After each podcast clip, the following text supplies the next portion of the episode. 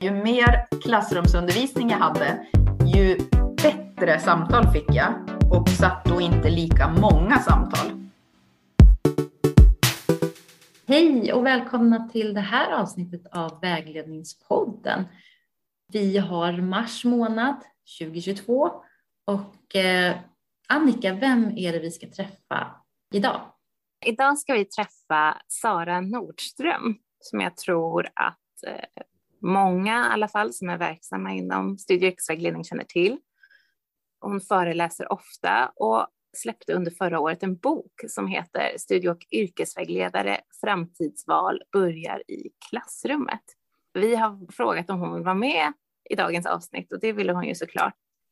Temat för idag är det kärnfulla vägledningssamtalet eh, och det tar sig kanske en annan twist än vad man kanske skulle kunna förvänta sig. Att vi ofta tänker att samtal handlar om det som sker i samtalet, men vårat samtal idag handlar om det som sker utanför samtalet. Um, vad packar vi våra elever och våra klienters väskor med och förbereder dem för inför samtalet för att de ska kunna få ut så mycket som möjligt ifrån det. Eh, Sara berättar även ganska mycket om hennes liksom, modell som hon kallar för SYV-tratten som just handlar om hur organisera vårt arbete för att de vi möter ska få alla delar av vägledning som de har rätt till och behöver. Precis. Och på så sätt så blir ju det här avsnittet också följer temat som, som vi har velat eh, ha den här terminen, just struktur i vägledning, hur man kan arbeta. Så vad gör man innan själva samtalet kan man säga? Verkligen. Ja, jag tror att ni kommer att tycka jättemycket om det här. Eh, Sara är otroligt entreprenöriell och inspirerande och har en bakgrund inom drama så att hon är superhärlig att lyssna på. Verkligen. Och vi ska väl säga det också att tyvärr i vanlig ordning höll jag på att säga, men inte alltid. Men ljudet är lite sisådär när Annika eller jag pratar i det här avsnittet. Um, så det hoppas jag att ni kan ha överseende med. Nästa avsnitt så har vi faktiskt möjlighet att spela in på riktigt live med nya mikrofoner, så det blir spännande. Vi jobbar på det, men också Zoom har alla möjligheter så vi får se vad det också kan medföra för spännande gäster framöver. Ja, men precis. Eh, men som vanligt så tycker vi att det är jättekul om ni mejlar oss på vagledningspodden gmail.com om ni har några tankar, funderingar eller idéer inför nästa termin kanske, vad vi skulle kunna ta upp. Vi läser och svarar på alla mejl. Ja. Ja, men då kör vi intervjun med Sara då. Hon får presentera sig själv. Varsågoda. Hej, jag heter Sara Nordström och är stolt studie och yrkesvägledare jag är både en intraprenör och en entreprenör och har så varit hela mitt vuxna liv skulle jag säga, för jag är väldigt driftig av mig och väldigt företagsam. Och det märks också i mitt sätt att vara studie och yrkesvägledare. Eh, jag är enormt kreativ.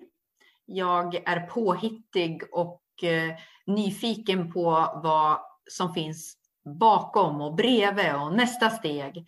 Och jag är ingen förvaltare. Jag är både dotter, syster, fru och mamma. Och jag tycker om att bjuda tillbaka till samhället.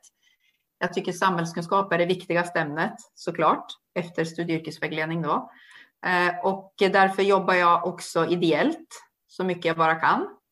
Och en av de viktigaste delarna där är Friskis och Svettis för mig, där jag anser att eh, det här med att köpa sig fri ideellt arbete, det, liksom, det står inte jag bakom. Jag tänker att vi måste alla bidra på något vis. Därför drivs jag också av sådana frågor. Och min absolut favoriträtt att äta är utan tvekan surströmming. Och jag bor inte långt ifrån surströmmingsfabriken, eh, Oskars surströmming. Så då vet ni också att jag bor mitt i Sverige, i Timrå, man såg och såg och vart man såg, man såg en såg. Därifrån kommer jag. Härligt Sara, hej och välkommen. Vad kul att du är här. Jag gillar din presentation för den har väldigt mycket go i sig.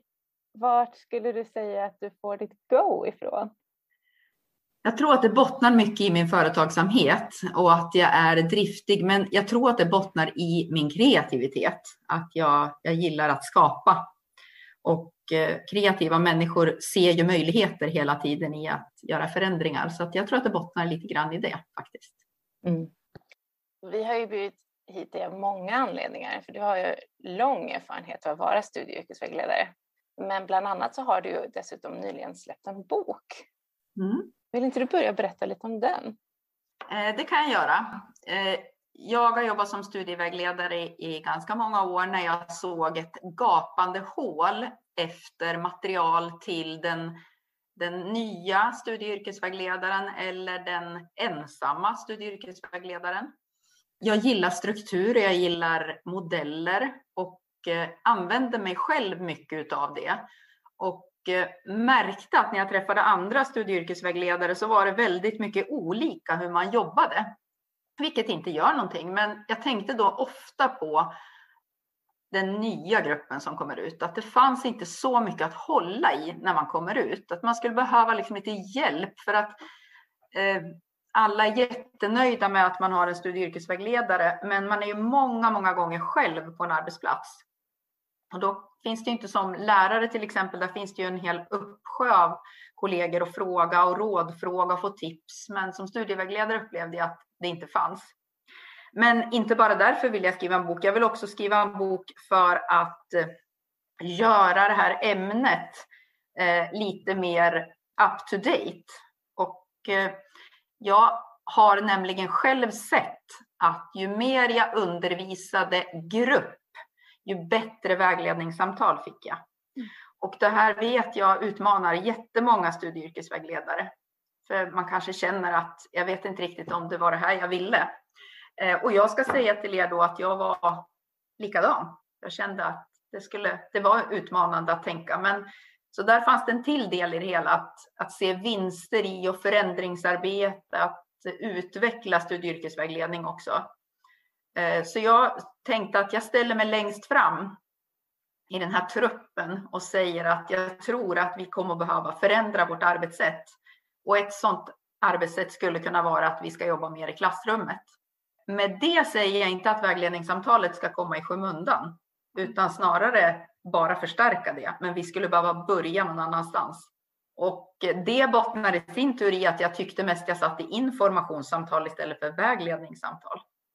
Och då skrev jag en bok för att uppmärksamma det också, att nyttja eh, gruppen och det dynamiska i gruppen och lära sig av varandra och lyssna på andra och eh, ta del av varandras funderingar och, och jag också som studievägledare kunde baka in det då i vägledningssamtalet sen. Så att det finns många aspekter. Det fanns mycket jag ville skriva om, men jag bestämde mig för att, att eh, visa på att jag vill någonting mer. Jag vill att vi studievägledare syns lite mer och gärna då i klassrummet. Sara, jag tänker att det här är verkligen någonting som, som studenterna som, som vi träffar efterfrågar också. Mm. Så jag tycker att det är ett jättebra initiativ. Just att ha den där, som du säger, någon, någonting att hålla i handen när man, när man kommer ut och är ny. Mm. Verkligen. Mm. mm. Jag skulle nog kalla det en grov planering faktiskt. Mm. mm.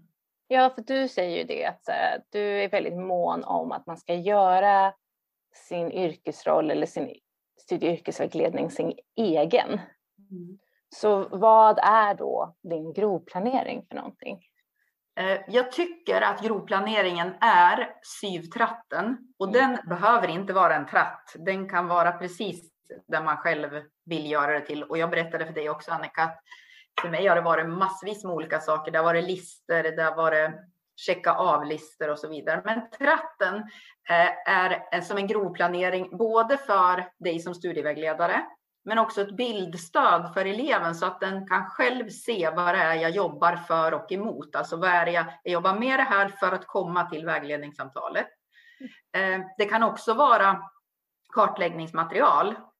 Eh, så SYV-tratten är liksom många delar i i, skolverksamheten. Så det är en sak för studievägledaren, det är en sak för eleven, det kan vara en sak för skolledaren, det kan också vara en plansch där man ser vad är det jag ska jobba med. Och så står det ju i våra styrdokument att det ska mm. synliggöras. för eleven och kompletteras med personlig vägledning. Och då Mm. tänkte jag jämt, vart synliggörs det? Mm.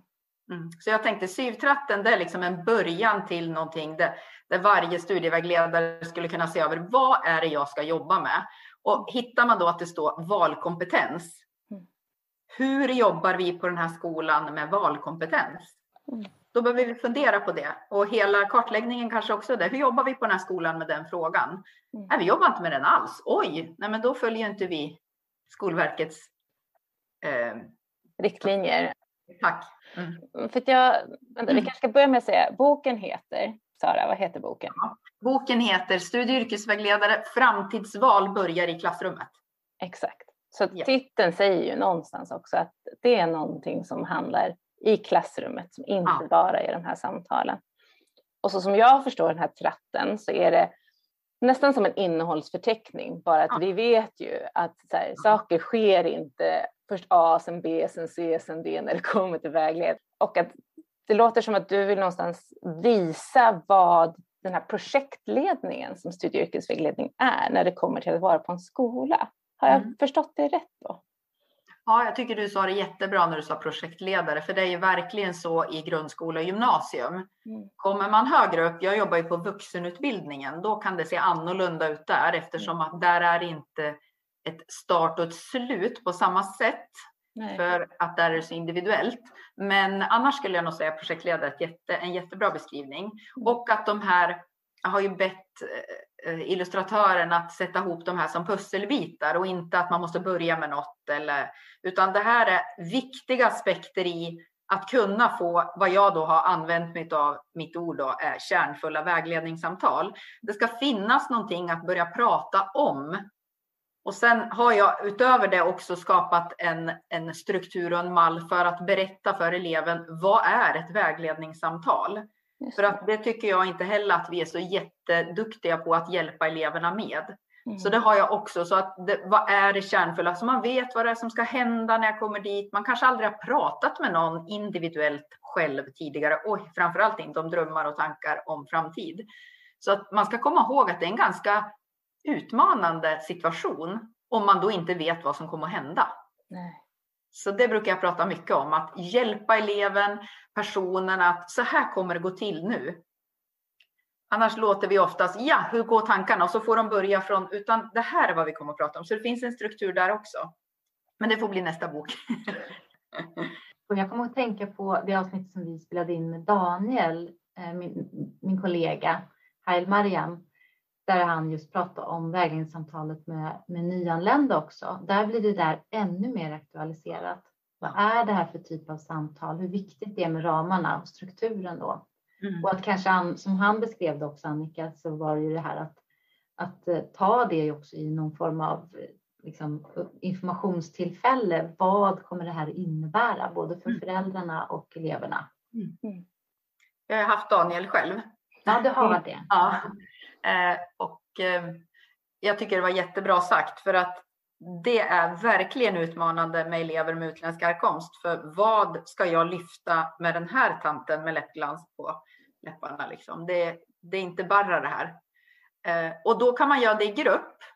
Det är också en sån här klassrumssituation som blir så av, avväpnande att tillsammans prata om. När ni kommer nu så kommer vi att jag gå igenom de här sakerna med er som inte tror att de ska till en kurator eller en psykolog eller att hur mycket måste jag liksom vända och vrida av mig själv och hur länge kommer det att ta och Mm. hur många gånger får man komma och kan man boka hur som helst och alla de här frågorna i grupp. Det blir så mycket tryggare än att få allting liksom direkt när man sitter där. Jag gör det fortfarande. Alltså, eh, jag ska faktiskt säga allt sånt, ni vet sådana specialpedagogiska grepp man tar till. Det gör man ju oftast för att man ser ett behov.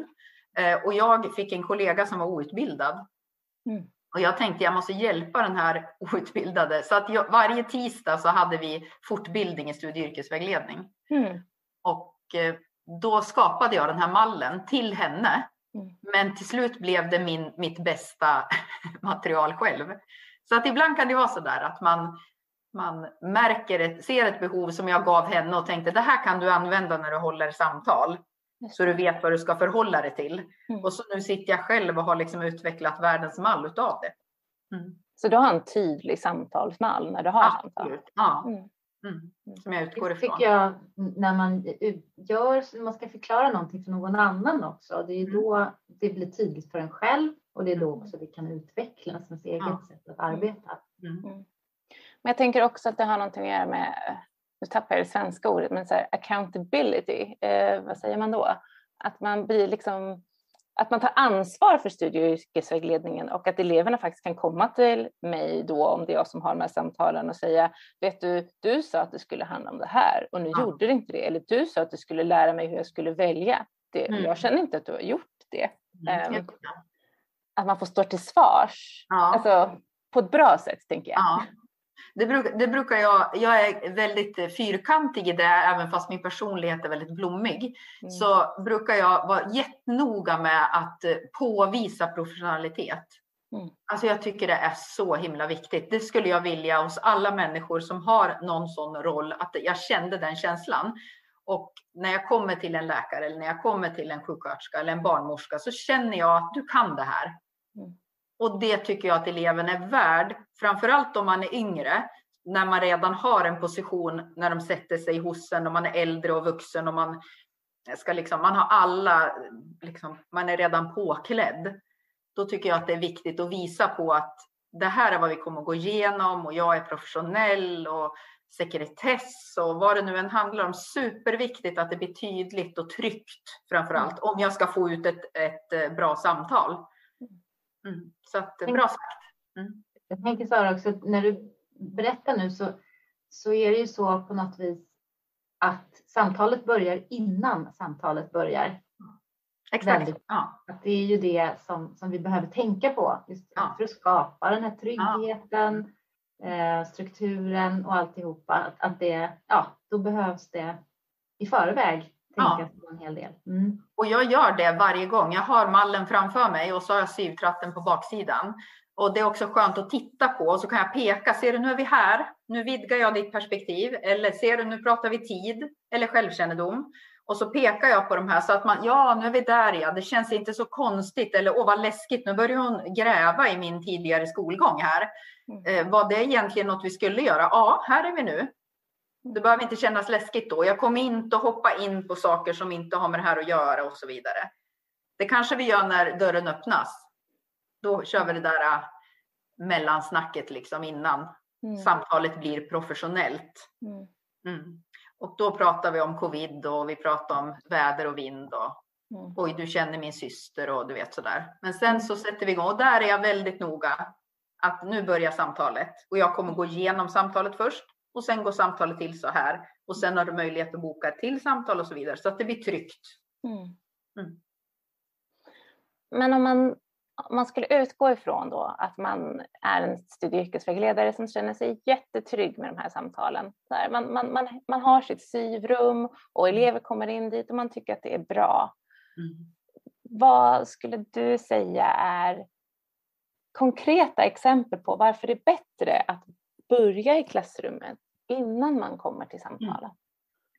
Framförallt skulle jag säga att om jag skulle titta på syvtratten som jag jobbade tidigare Mm. och så de är ju inte, jag har ju liksom inte tagit dem bara så här utan jag har ju plockat dem ifrån allmänna råden och eh, om man då skulle säga så här, hur jobbar du Sara med valkompetens? Då skulle inte jag ha något bra svar på det.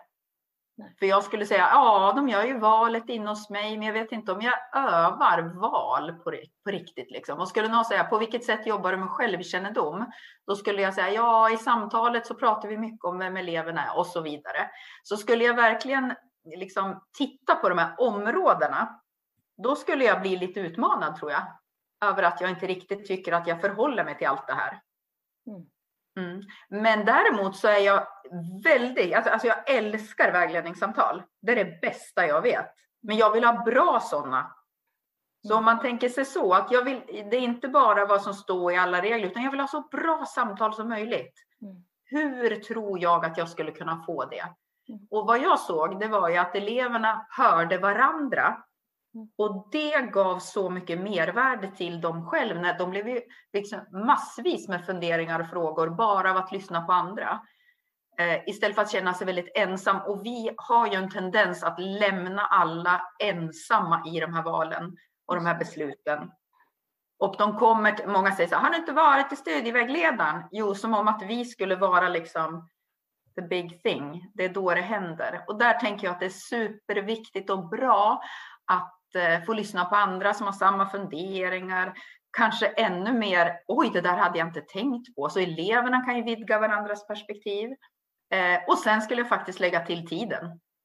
Mm. Ju mer samtal, tänkte jag säga, ju mer klassrumsundervisning jag hade, ju bättre samtal fick jag och satt då inte lika många samtal. Och det var ju en stor vinst. Och jag fick kritik för att eh, min rektor, dåvarande rektor sa du sitter i för långa samtal. Eh, och jag tänkte bara, jag vet inte hur jag ska hinna säga allting. Och det var faktiskt han som sa, den rektorn som är skolledaren som jag hade då, att men tänk om du kunde träffa fler och ha dem tillsammans. Det var liksom så allting började. Och jag tänkte bara, han fattar inte hur svårt det här är. men på den vägen är det faktiskt. Så det var han som tyckte jag satt för länge med varje person. Sara, jag tänker att det du beskriver nu också, det är ju alltså dels en processledning. Alltså det är en process som pågår över tid Eh, och det behöver inte innebära att det tar mer tid, tvärtom. Det tar, då, då effektiviserar man det därför att man delar upp det över längre tid. Precis. Och på något sätt i, i det här eh, att, de gör, att man gör det tillsammans. Ja. Den aspekten också. Och det du också började med att säga tänkte jag på det här med att sätta ord på, på vad du faktiskt gör. Det är ju också att, att äh, den här tysta kompetensen som behöver på något sätt Eh, träda fram. För den, mm. den, det, det, har lite den tendensen det här yrket också, lite som inom vårdsektorn också, att man kan en massa, mm. men man vet inte riktigt vad man kan och, och hur och, och så. Nej. Pedagog helt enkelt. Ja. Eh, nu råkar jag också gilla gruppdynamiska övningar. Mm. Eh, och jag har verkligen sett stor skillnad i när man får vara frågandes tillsammans utan att känna sig dum. Eller det, och framförallt högpresterande elever, de kan ju nästan komma och leverera till studievägledaren. Nästan som att de har förväntan på hur jag ska, hur jag, vad jag vill ha. De vill liksom ha A i studie och yrkesvägledning. Eh, och där är det också jätteskönt att vara i ett klassrum och få märka att det finns fler funderingar och frågor än att man ska vara duktig på studie och yrkesvägledning. För det behöver du inte vara. Det är därför jag finns. Du behöver absolut inte vara duktig på det här, men det ser jag hos högpresterande elever framför allt. Man vill liksom redan kunna någonting. Men ja, låt nu gled jag in på något annat kanske. Nej, absolut inte. Jag tror att det där är, är viktigt, men då handlar det ju också om att jag tänker att i klassrummet så skapar vi de här förväntningarna. Mm. Och då kan man både lugna dem som ja. är högpresterande och man kan också sparka i baken lite de som inte mm. är det. Mm. Genom, precis som du säger, att kunna jämföra sig med sina kamrater. Du är inte ensam. Alla tänker på de här sakerna. Mm. Mm. mm. Och få nya uppslag såklart. Exakt. Eh, så eleverna vinner jättemycket på det. Jag vann tid, men det ska jag vara helt ärlig med att säga, det trodde jag inte. Nej. jag, var, jag var lite sådär att nej, jag vet inte riktigt hur det här kommer att gå, men Eh, jag var också lite rädd för behovsanpassning. Jag tänkte, oj, hur ska det här gå? Jag vet ju inte allt om alla elever och hur ska jag veta? Och det var då jag började samverka med specialpedagogen och säga, vad behöver jag veta om den här klassen? Vad behöver jag veta om de här eleverna? Finns det något jag inte redan vet? Vad ska jag tänka på? Och då blev jag också en mycket större del av, av skolan. Just det. Mm. För jag tänker kring det att det kan ju vara en osäkerhet som jag också känner när jag ska ut i klass. För jag känner sådär att jag, jag vet inte vilka alla de här och mm. att också så här, folk i grupp kan vara jätteläskigt mm. oavsett ja. om det är elever eller människor på fest eller vad som helst. Ja. Och hur anammar du det då? Att komma in i ett sammanhang där du liksom inte, du vet lite, fått en överlämning från specialpedagogen förhoppningsvis, mm. att just samla alla kring någonting som du vill berätta men som du inte är mm. säker på hur motiverade de är till att mm. höra. Nej.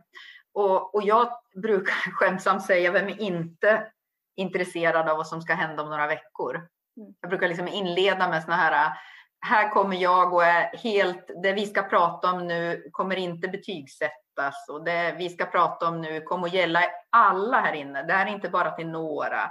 Så jag gör det ju spännande och på riktigt så tycker jag ju också att det är så spännande. Och man kan ju inleda med så, det är därför jag tycker det är så viktigt att man planerar sina lektioner. För alla vet när man har haft en bra pedagog. Alla minns de gångerna. Det är när, varför vi är oroliga när vi kommer in i klassrummet, det är när vi inte riktigt vet vad vi ska göra. Och vi vet inte hur det ska liksom uppfattas och så där.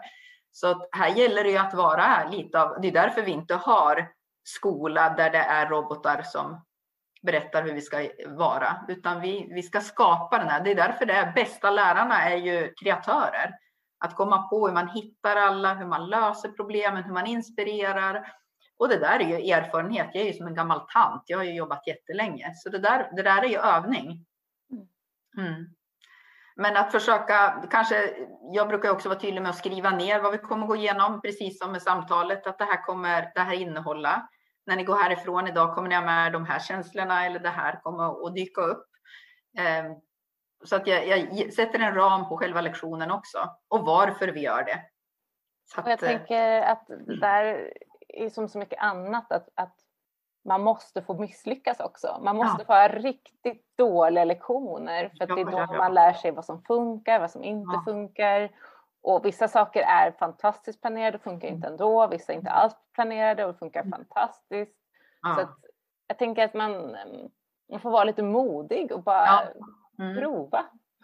Och det, det, är jag. Jag är väldigt modig och jag är väldigt orädd för att, att misslyckas. Och jag gör det hela tiden. Jag gör det fast jag är 50 år. Och jag säger fel saker och jag gör om och jag gör rätt och jag gör fel. Så att det här är inte så att jag har kommit till det liksom optimala utan jag utvecklar mig hela tiden.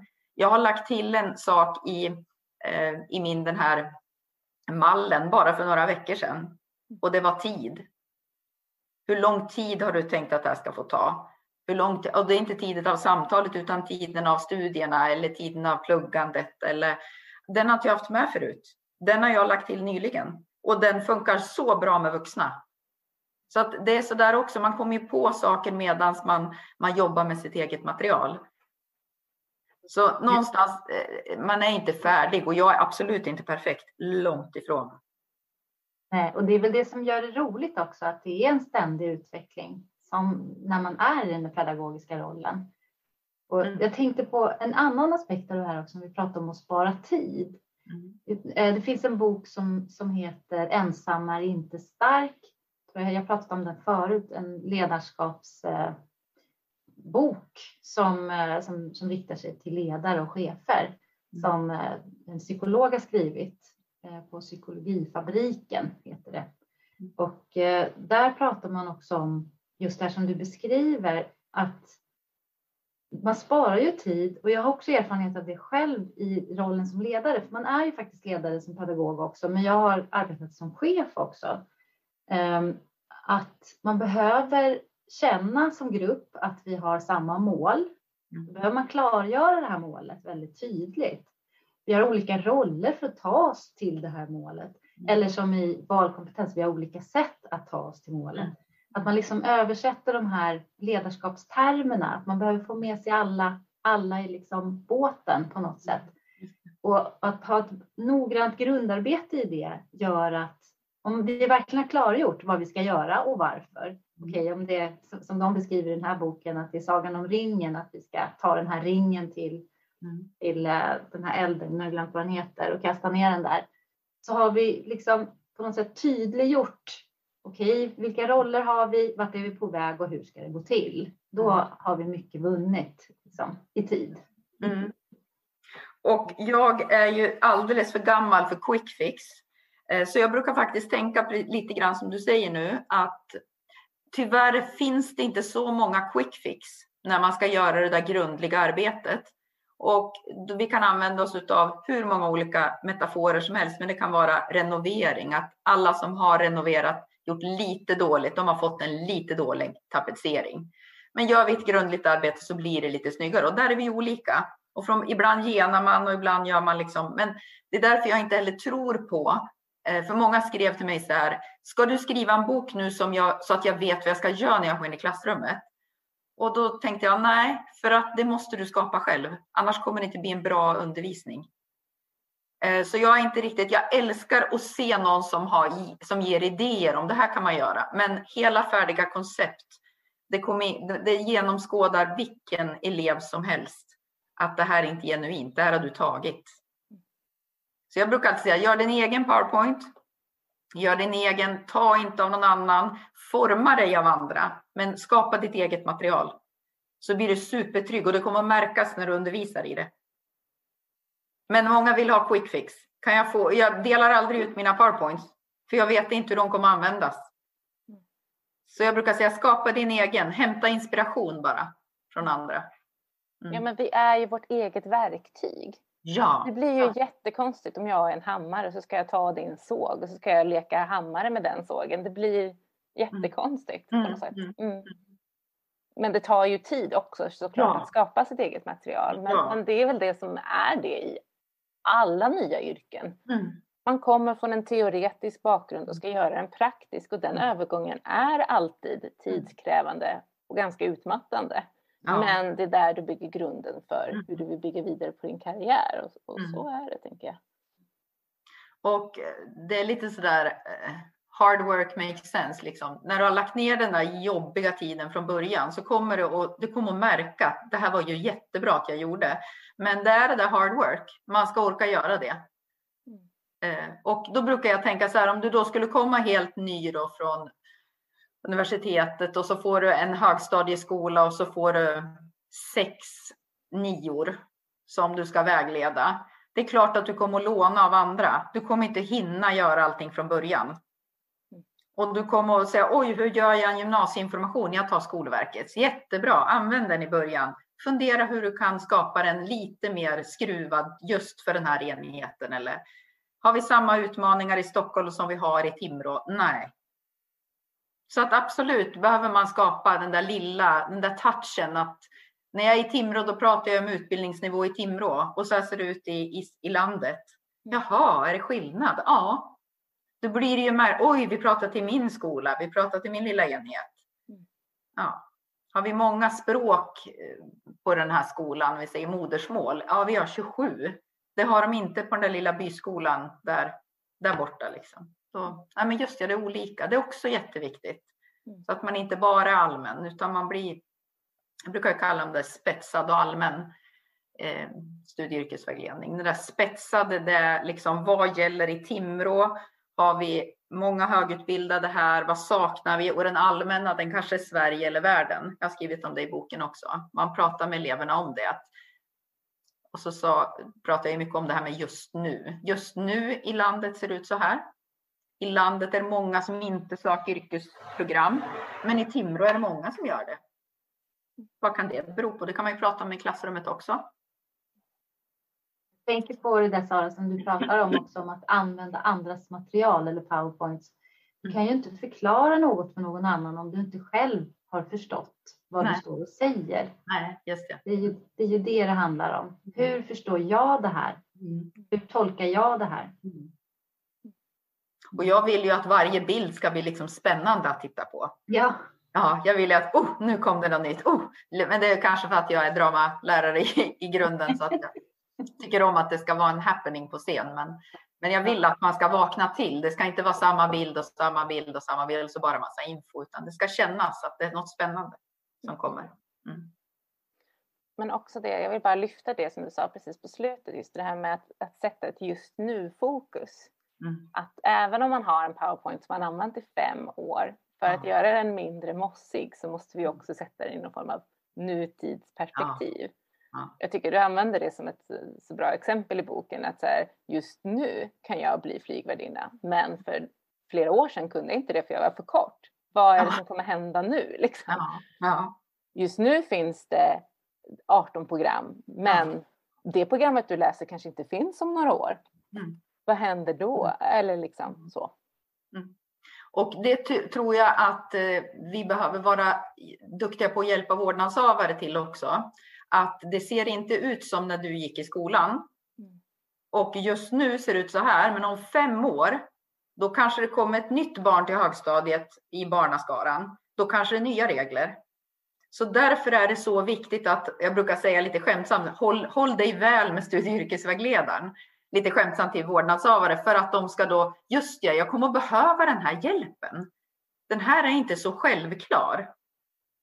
Så där, där brukar jag liksom, jag är här både informativt, jag sitter på all den här kunskapen, du behöver inte kunna allt det här, men jag sitter på den. Se till att ha mig nära dig. Och se till att ditt barn är uppdaterad med mig i så fall. För det händer så mycket. Hela tiden. Men om man tänker då att det som vi beskrivit hittills, vi som studie och yrkesvägledare, vi ska vara i klassrummet, vi ska hålla samtal, vi ska vara eh, nutidsförankrade, hålla oss uppdaterade på ny information, vi ska vara projektledare. Hur gör man då som ny sy på en skola för att hinna med allt det Vi pratar om tid också. Det känns mm. som att så här, ska man göra allt det här själv och vara med i alla steg? Mm. Eller vad tänker du kring det? Eh, då brukar jag alltid säga börja med något. Mm. Och jag brukar då, jag hade ju inte syvtratten när jag började och jag var ju ung och oerfaren och kunde inte heller så mycket. Men något jag lärde mig ganska snabbt det var att eh, ta hjälp av skolledaren och boka tid och berätta att det här har jag sett. Det här skulle jag vilja jobba mer med. Eller det här är en utmaning som jag tror vi har här i Timrå eller i Sverige. Eh, vad tror du om att vi skulle kunna jobba på det här sättet för att synliggöra det eller uppmärksamma det? Så att man kanske inte behöver ta hela kakan på en gång, utan man börjar titta på något område.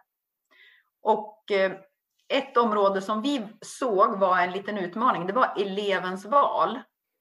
Att eleverna, fast vi hade så många elever som, som höll på med idrott, så valde de inte idrotts aktiviteter jämt. Så vi tänkte, undra vad det här bottnar i.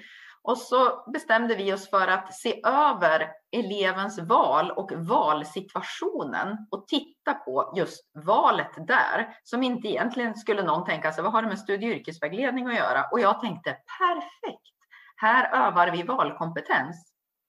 Hur gör man då val? Och så gick vi, gjorde vi en, så att alla pedagoger på hela skolan gick en utbildning i valkompetens Sen använde vi oss av den här mallen när vi gjorde andra val i skolan, inte bara till elevens val. Och så gjorde vi om själva strukturen på när vi gjorde valet och på vilket sätt vi gjorde valet. Och sen kunde vi då använda oss av det här när eleverna skulle göra sitt gymnasieval. Så man kanske kan belysa eh, något område på skolan som behöver uppmärksammas lite extra, som ligger under studie och yrkesvägledning, men som inte syns. För man tänker att det där, valkompetens jobbar väl du med Sara in i klassrummet? Jo, men jag tror vi behöver, jobba mer. För titta, så här ser valen ut i vår kommun eller i Sverige. Tror ni inte vi ska skruva lite på det? Och jag, det är väldigt sällan någon skolledare har sagt till mig, nej, det där är inget problem. Utan att jag uppmärksammar ett problem Mm. som jag gärna tar mig an. Jag skulle vilja jobba på det här sättet, vad tror du om det? Och så kanske prova. Och prova i en klass, fråga kan jag, få, jag, kan jag få prova med en nia? Kan jag få prova med två nior? Kan vi få göra det med alla nior? Kan jag få göra det med åttorna? Det skulle vara kul att göra en övning i självkännedom med sjuorna. Kan jag få prova det? Mm. Man behöver inte vara bäst överallt på en gång och ibland greppar vi lite för snabbt. Så här, men det kommer att bli 23 timmar och då kommer inte jag kunna det för då kommer inte jag ha tid. Gör inte alla de uträkningarna innan du har provat. Just det. Prova. Mm. Men då måste man vara lite modig så att klä på dig modighetscapen eh, eh, mm. och så prova något och sen tänker du så här, det här blev inget bra. Då tar vi bort det. Det, var, det är liksom det det är till för. Vi ska få öva och pröva. Mm. Mm. Men skolledare, ha mycket fakta med dig. Eh, inga tyckanden, jag tycker, utan kom med fakta. Eh, så här ser gymnasievalen ut. Så här ser omvalen ut. Så här ser eh, utbildningsnivån ut i vårt område. Ska vi se över den? Så här många är kopplade till KAA i kommunen. Det är allt sådana kalla fakta. Mm. Kommunens aktivitetsansvar. Mm. mm. Men jag tror att det du säger är ju liksom att har vi tydliga kartläggningar, mm. har vi svart på vitt, hur många kommer på samtal, Hur Mm. ser utbildningsvalen ut i kommunen? Och så vidare och så vidare. Inte bara så får vi bättre studie och yrkesvägledning för våra elever eller de klienter som vi jobbar med. Men jag tänker att man får också ett lite roligare arbete. Det blir Ja. en roligare syv än att sitta. Mm. Jag har alltid tänkt att min värsta mardröm, låter konstigt, men är verkligen att sitta i ett samtal och bara natur eller sam, natur eller sam. Ja. Så sitter man där hela dagarna, Ja. natur eller sam på någon så här högpresterande skola. Men, men det handlar också om vad vi gör för att kunna utveckla våra egna arbetsuppgifter Mm, mm. Och våra behov. Så. Mm. Mm. Mm. Och jag ville komma från det där natur eller sam, natur eller sam. Mm. För att jag kände också att det gav egentligen inte eleven så mycket, det gav inte Sverige så mycket framför allt. Utan då brukar jag lite skämtsamt säga, jag tror inte den där eleven hade behövt det här samtalet. Nej. Nej. Och då brukar jag tänka så här, om det inte behövs, då behövs ju inte jag som roll. Så vad, vad behöver jag då göra? Vad behöver jag utveckla för att det ska vara så himla viktigt att komma till mig? Mm. Varför vill man gå till mig om man ändå redan har sagt hej, jag ska gå ekonomi när man kommer? Det är liksom inte det som är vägledningssamtalet, tycker jag. Nej, att vara så bekräftande. Ja, Mm. du är så duktig. Ja. Bra Ja, tänkt. Hej då. Ha det så Ja. kul i världen. Liksom. Ja, då hade de inte behövt mig. De ska behöva studie och yrkesvägledning. Mm. Mm. Jo, men jag tänker att, att det är liksom ett skiftande perspektiv. Vi pratade lite om det i förintervjun. Att så vad händer om att vägledningssamtalet inte är att komma med en tom ryggsäck som vi ska packa i massa saker i, en termos, en sittdyna, Mm. en macka, utan att istället packa upp. Att Mm. samtalet handlar om att visa vilka saker har du redan nu Mm. med dig? Behöver du bära med dig allt? Vad saknas? Och hur Mm. kan du då fortsätta på Mm. din resa Mm. utifrån vart du ska? Det är ju Mm. ett helt annat samtal tänker jag. Ja. Och det är så mycket roligare för eleven för den blir delaktig istället för att sitta och, och bara vara, eh, lyssna på vad jag berättar. Så att jag kan säga så här, minns du när vi jobbade med framtidsutsikter? Nej, jag minns inte. Kommer du ihåg när vi gjorde den här övningen? Ja, hur gick dina tankar då? Jag hade Just aldrig gjort den förut. Att jag kan liksom, ja, det har med det här att göra. Vad skönt. Det vi gjorde då går kopplat till det, det här samtalet som är mig individuellt att göra. Eh, eller kom du ihåg när vi jobbade med studieplanering? Mm. Eh, kom du ihåg den här övningen ni fick göra i grupp? Vad hände då? Eh, jag, jag var helt lost. Liksom. Jag har aldrig studieplanerat hela mitt liv. Okej, och du har planer på vidare studier eller hur tänker du? Och så får vi liksom gå igång på någonting. Mm. Det blir så mycket äkta när eleverna, istället för att jag säger hej, hur, hur gör du med studieplanering? Mm. Så har eleven varit i det. Det blir så mycket mer kärnfullt. Vi hade ju också en sån här grej att, och det, det är faktiskt på slutet, nu ska ni ju komma ihåg att jag är äldre, som jag vågade säga det här, att man fick inte boka vägledningssamtal förrän man hade deltagit vid de tre första lektionerna. Ja, okej. Mm. Kul. Mm. Mm. För att när de då hade på något vis checkat av att de hade deltagit, då blev det ett mycket mer kärnfullt samtal. Mm. Eh, och framförallt blev det också så att många gånger när man kommer tillbaka från sommarlovet, och så, så blev det för mig i alla fall, och så mötte man de nya niorna till exempel. Då sprang de fram och sa, åh Sara jag måste boka tid med dig, åh Sara jag måste boka tid med dig. Och det blev liksom bakvänt att jag satt med massa samtal och så sen kom informationen om gymnasiet. Jag fick ju börja dubbeljobb. Mm. Så då sa jag, vet ni, ni får vänta. Mm. Ni får vänta. Ni får börja boka efter att vi har haft det här. Ni får börja boka efter vi har haft det här. Och då hann ju de också fånga upp liksom, vad är jag behöver veta på de här lektionerna som ska vara så viktiga. Mm. Då hinner eleven bli liksom, jag självständiggör dem brukar säga att du blir mycket tryggare i vad du ska prata om när du kommer till mig. Inte bara ställa 15 frågor. Utan du kommer till mig med massvis med frågor och funderingar som du har plockat med dig från något.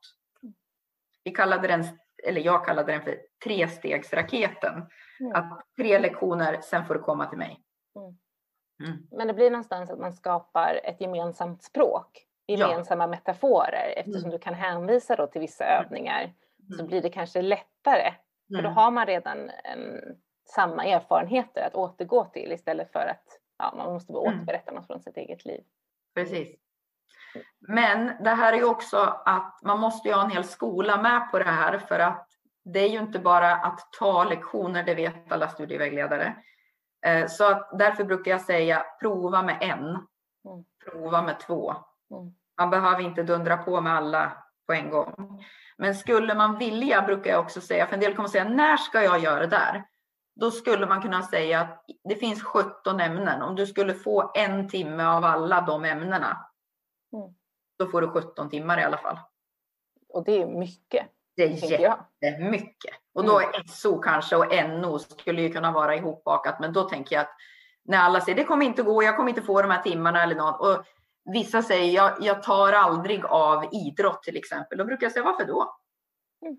mm. Varför tar du alltid av de ämnen som det är många av? Så det är tre lär, svenska lektioner i veckan, då tar jag en av dem. Men sprid ut det, men gör det systematiskt så att läraren i idrott vet så att inte de har bokat in någonting. Då ska vi åka längdskidor. Mm. Och då säger du nu ska jag ha klassen, utan långt före ska den veta och be läraren delta. Ja, för jag tänker det också blir en symbol. Vadå, mm. om vi alltid tar mm. idrottslektionen, alltid tar bildlektionen. Mm. Ja. Det blir ju som att så här, men då är inte det så viktigt. Eller hur? Precis. Det är jättekonstigt. Jättekonstigt. Ja. Och så är läraren med, då blir det ju också sådär jättebra. Minns ni på, på torsdag kommer Sara hit på idrottslektionen och då ska vi prata om det här. Mm. Då vet ju du liksom det som lärare också, det blir mycket tryggare för eleverna att vi har ett samröre. Vi samarbetar kring dig. Det är många frågor som är viktiga. Det här är ett. För som jag förstår det så har du jobbat inom alla skolformer, eller i alla fall grundgymnasie och komvux. Ja. Och det vi pratat om är ju kanske mest utifrån ett grundskoleperspektiv. Mm. Men hur har du kopplat det här i de andra skolformerna? Just det här med, med klass, att ha klasser och så på eh, vuxenutbildningen där jag är idag, där började jag inte som studie och yrkesvägledare utan som verksamhetsutvecklare, men är idag studie och yrkesvägledare. Och eh, där har vi plockat in det här på SFI. Så vi använder oss av syvtratten och försöker säga att, eh, eller försöker, att de här, sam, de här klassrumssituationerna, det är en orienteringskurs för er som är insatta i vux och för er som inte är det så kan ni läsa mer om vad en orienteringskurs är. Eh, och där leder själva orienteringskursen till ett kärnfullt vägledningssamtal. Så där har vi valt att göra det på det sättet. På vuxenutbildningen idag är det ju så otroligt mycket som är online. Så där är det ju mindre klassrum. Mm. Där istället jobbar jag väldigt tydligt med vad ett vägledningssamtal är. Men där är det ju också vuxna människor som har kommit lite, lite längre. Just det. Mm. Mm. Men jag använder själva eh, samtalsmallen. Mm. Och om någon nu tänker sen när de lyssnar, åh vad bra, skicka den till mig. Då brukar jag säga så här, nej så funkar det inte. Man behöver vara med i det och lära sig. Man får gå liksom en liten, man får gå någon sån här endagskurs med mig i så fall. Så här jobbar jag. Så att man inte tror att man bara går och ta mallen, återigen. Mm. mm. Men skulle man då kunna säga att boken är lite så? Så här jobbar Sara. Ja, absolut. Så får man se det som en inspiration. Mm, mm, absolut. Och så får man utveckla den här syvtratten och samtalen och hur mm. du jobbar med din chef mm. utefter dina egna mm. omständigheter, tänker jag. Mm. Men jag, det är en superviktig sak jag måste få till det, det är kartläggning. Att orka göra kartläggningen.